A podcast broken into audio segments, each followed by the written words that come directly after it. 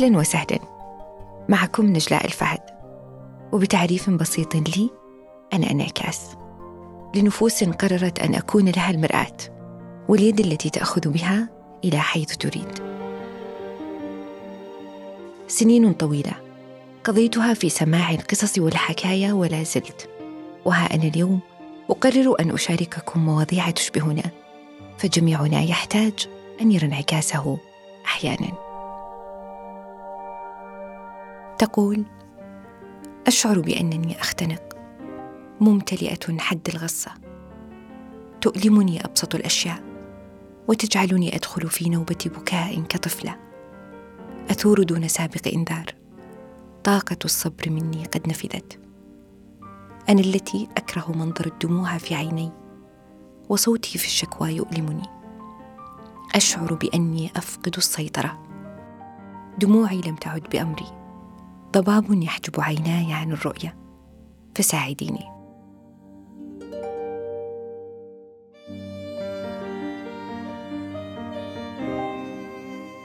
تدمى قلوبنا فننكر، أو نهرب من مواجهة حزننا خوفاً من التورط في مشاعرنا، فتتراكم حتى تأتينا إشارة من حيث لا نعلم تقول لنا: لقد امتلأ الكأس، فسدد دينك.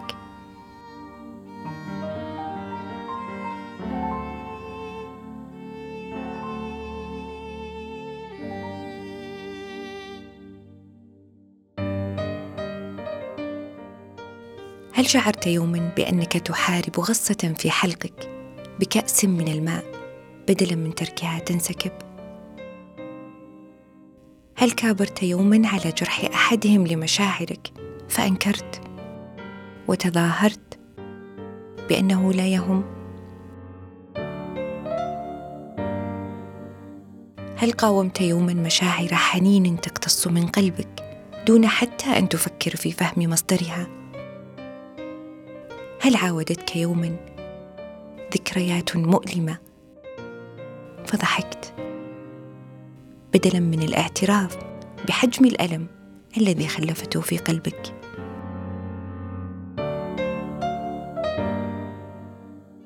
إننا نخاف هذه المشاعر لأننا لا نملك آلية واعية يمكننا من خلالها أن نتعامل معها إذا سمحنا لها أن تظهر، ولأننا نخشى مواجهة هذه المشاعر فإنها تتراكم حتى نبدأ نتطلع للموت خفية كي ننهي هذا الألم. يقول كارل يونغ بأنه يوجد جانب بأنفسنا يسمى الظل، وهو عبارة عن أفكارنا ومشاعرنا المكبوتة التي لا نريد أن نواجهها، وإن إحدى عقبات التطور العاطفي هي الخوف مما تم دفنه في اللاوعي لدينا، فالذات لا يمكن أن تتعافى وتكتمل إلا في حال نظرنا إلى الظل واعترفنا به.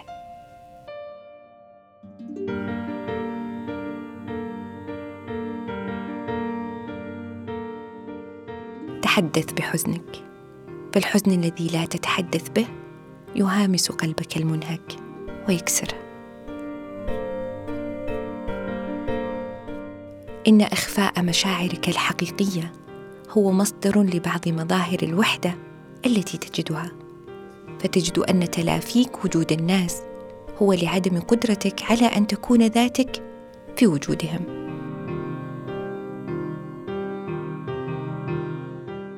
عندما لا يتم التعبير عن شعور ما، يخلق هذا حالة من التوتر العاطفي، وهو ببساطة ضغط هذا الشعور المكبوت.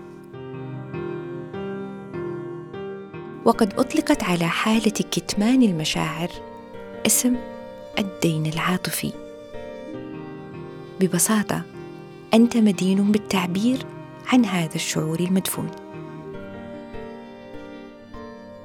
عندما تكون تحت وطأة الدين العاطفي فإنك تعاني لأنك خائف من قول الحقيقة حيال مشاعرك، وبعد فترة تكون دفاعاتك أكثر صلابة، ويصبح من الصعب مع الوقت تذكر حقيقة مشاعرك المكبوتة، فتشوه حياتك وتستهلك طاقتك.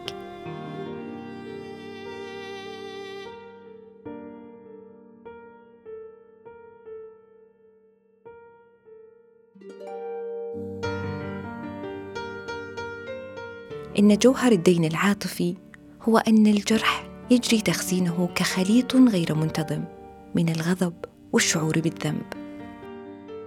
إن المشاعر المخزنة في الدين العاطفي عادة ما يعبر عنها في شكل حنين ضار للماضي بعد أن تتم استثارتها، فلذلك هي تظهر فجأة وغالباً ما تبدو مبالغاً فيها، ومن ثم حين ينفجر الناس بدينهم العاطفي وبدلاً من تصنيف الألم فإنهم يزيدون من سوء الأمر بجرح الآخرين. بل أن المشاعر المخزونة تتغذى على بعضها فتتمدد. الدين العاطفي يحوي المشاعر الغير معبر عنها في اللحظة في اللحظة الحالية أو الماضية. إنك تقضي جزءاً كبيراً من حياتك في دين عاطفي حالي في انتظار فرصة للتعبير عما تشعر به.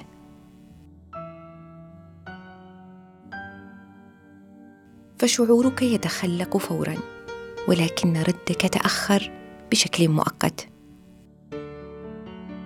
فتشعر بأنه يوجد بك خلل في توازنك وعدم استقرار. لديك الرغبة في إطلاق مشاعرك أو التخلص منها، لكنك لا تستطيع.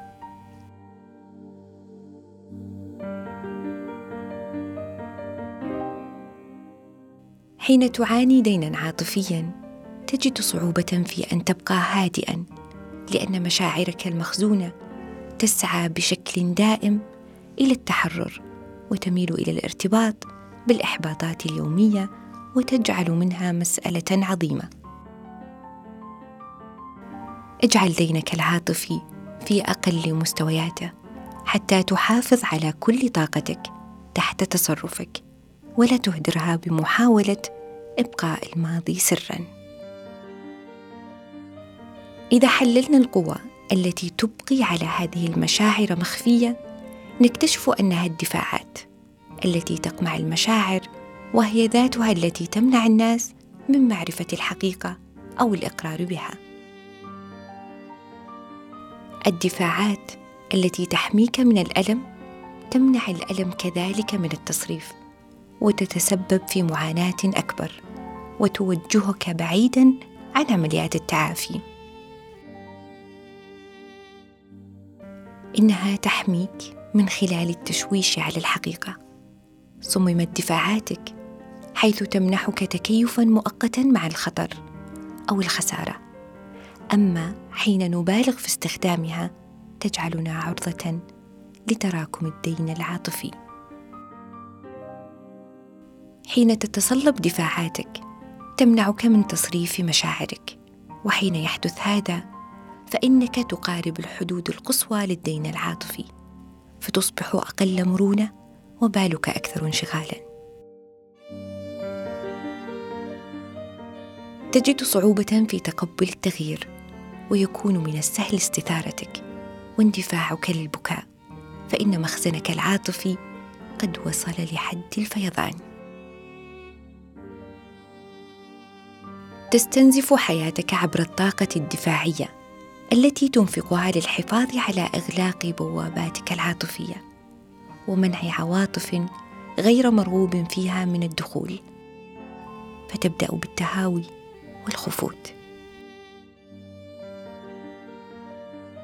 فالدفاعات خلقت كي تساعدك على البقاء مع الألم وفهمه، وليس للهروب منه، فهي فقط كمساحة لالتقاط الأنفاس، حيث تتمكن من خلالها من إبعاد الخوف والألم جانباً حتى تستجمع قواك وتعمل على إنقاذ نفسك.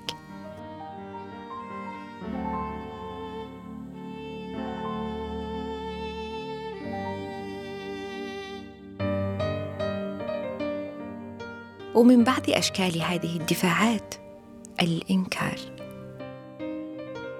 حيث ترفض قبول الواقع والحقيقة لأن تقبلها يشكل تهديداً وهو عمل مجهد،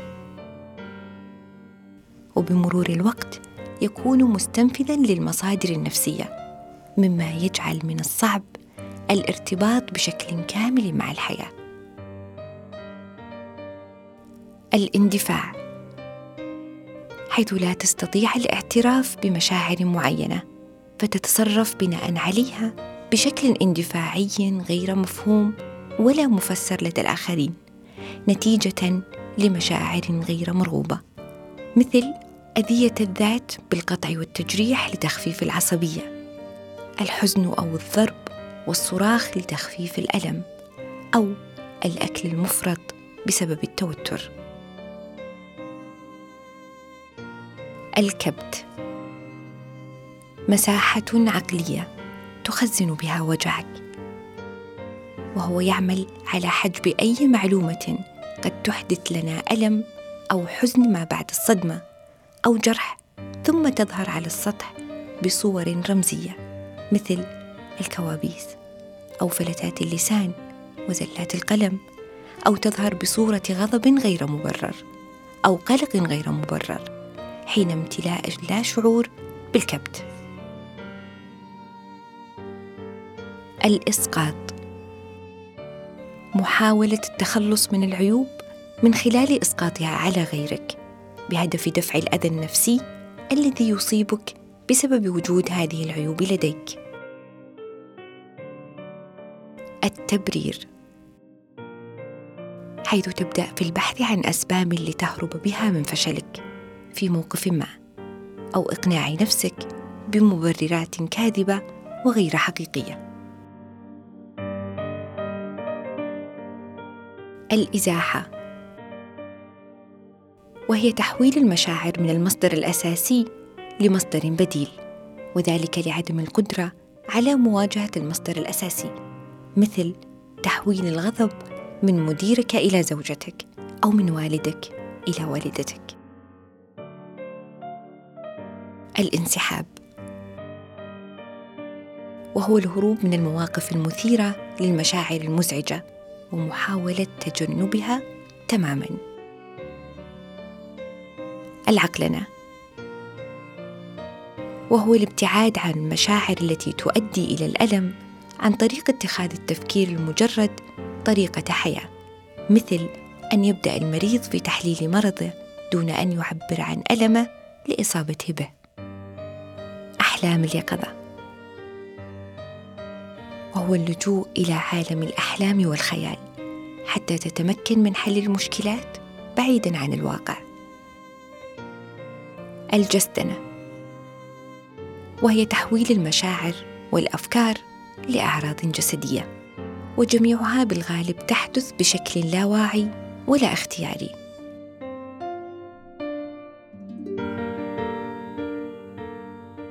فكن حذراً، هذه الدفاعات تقيدك إذا بالغت في استخدامها بشكل لا واعي.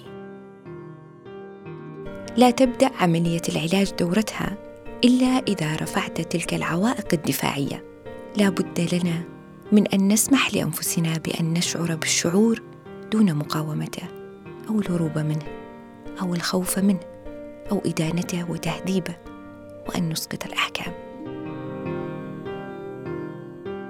إن التخلص من جروحك القديمة يفتح لك أبواب القبول لتتخلص من آلامك ولتخفيف حملك، حتى تستطيع أن تحيا الحاضر بحرية أكبر.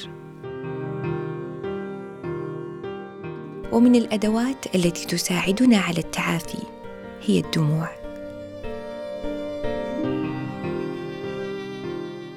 قال الطبيب ويليام أوسلر أن الجرح الذي لا يجد سبيلاً للتعبير عنه بالدموع قد يدفع أعضاء الجسد الأخرى للنحيب. فبينما منع الدموع يخلق توتراً، فالدموع تساعدك على تحرير بعض المشاعر المكبوتة. إن الدموع لها أثراً علاجياً عظيماً،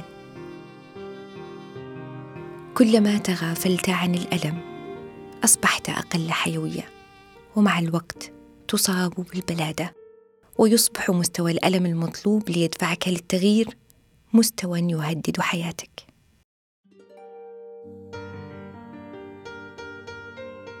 أظهر احتجاجك. إذا انتظرت طويلاً قبل التعبير عن جرحك وغضبك، ربما تكتشف أن الحادثة قد تم نسيانها كلياً من الطرف الآخر، والذي قد يشكك في قصتك، بل قد يشعر بالإهانة جراء اتهامك إياه.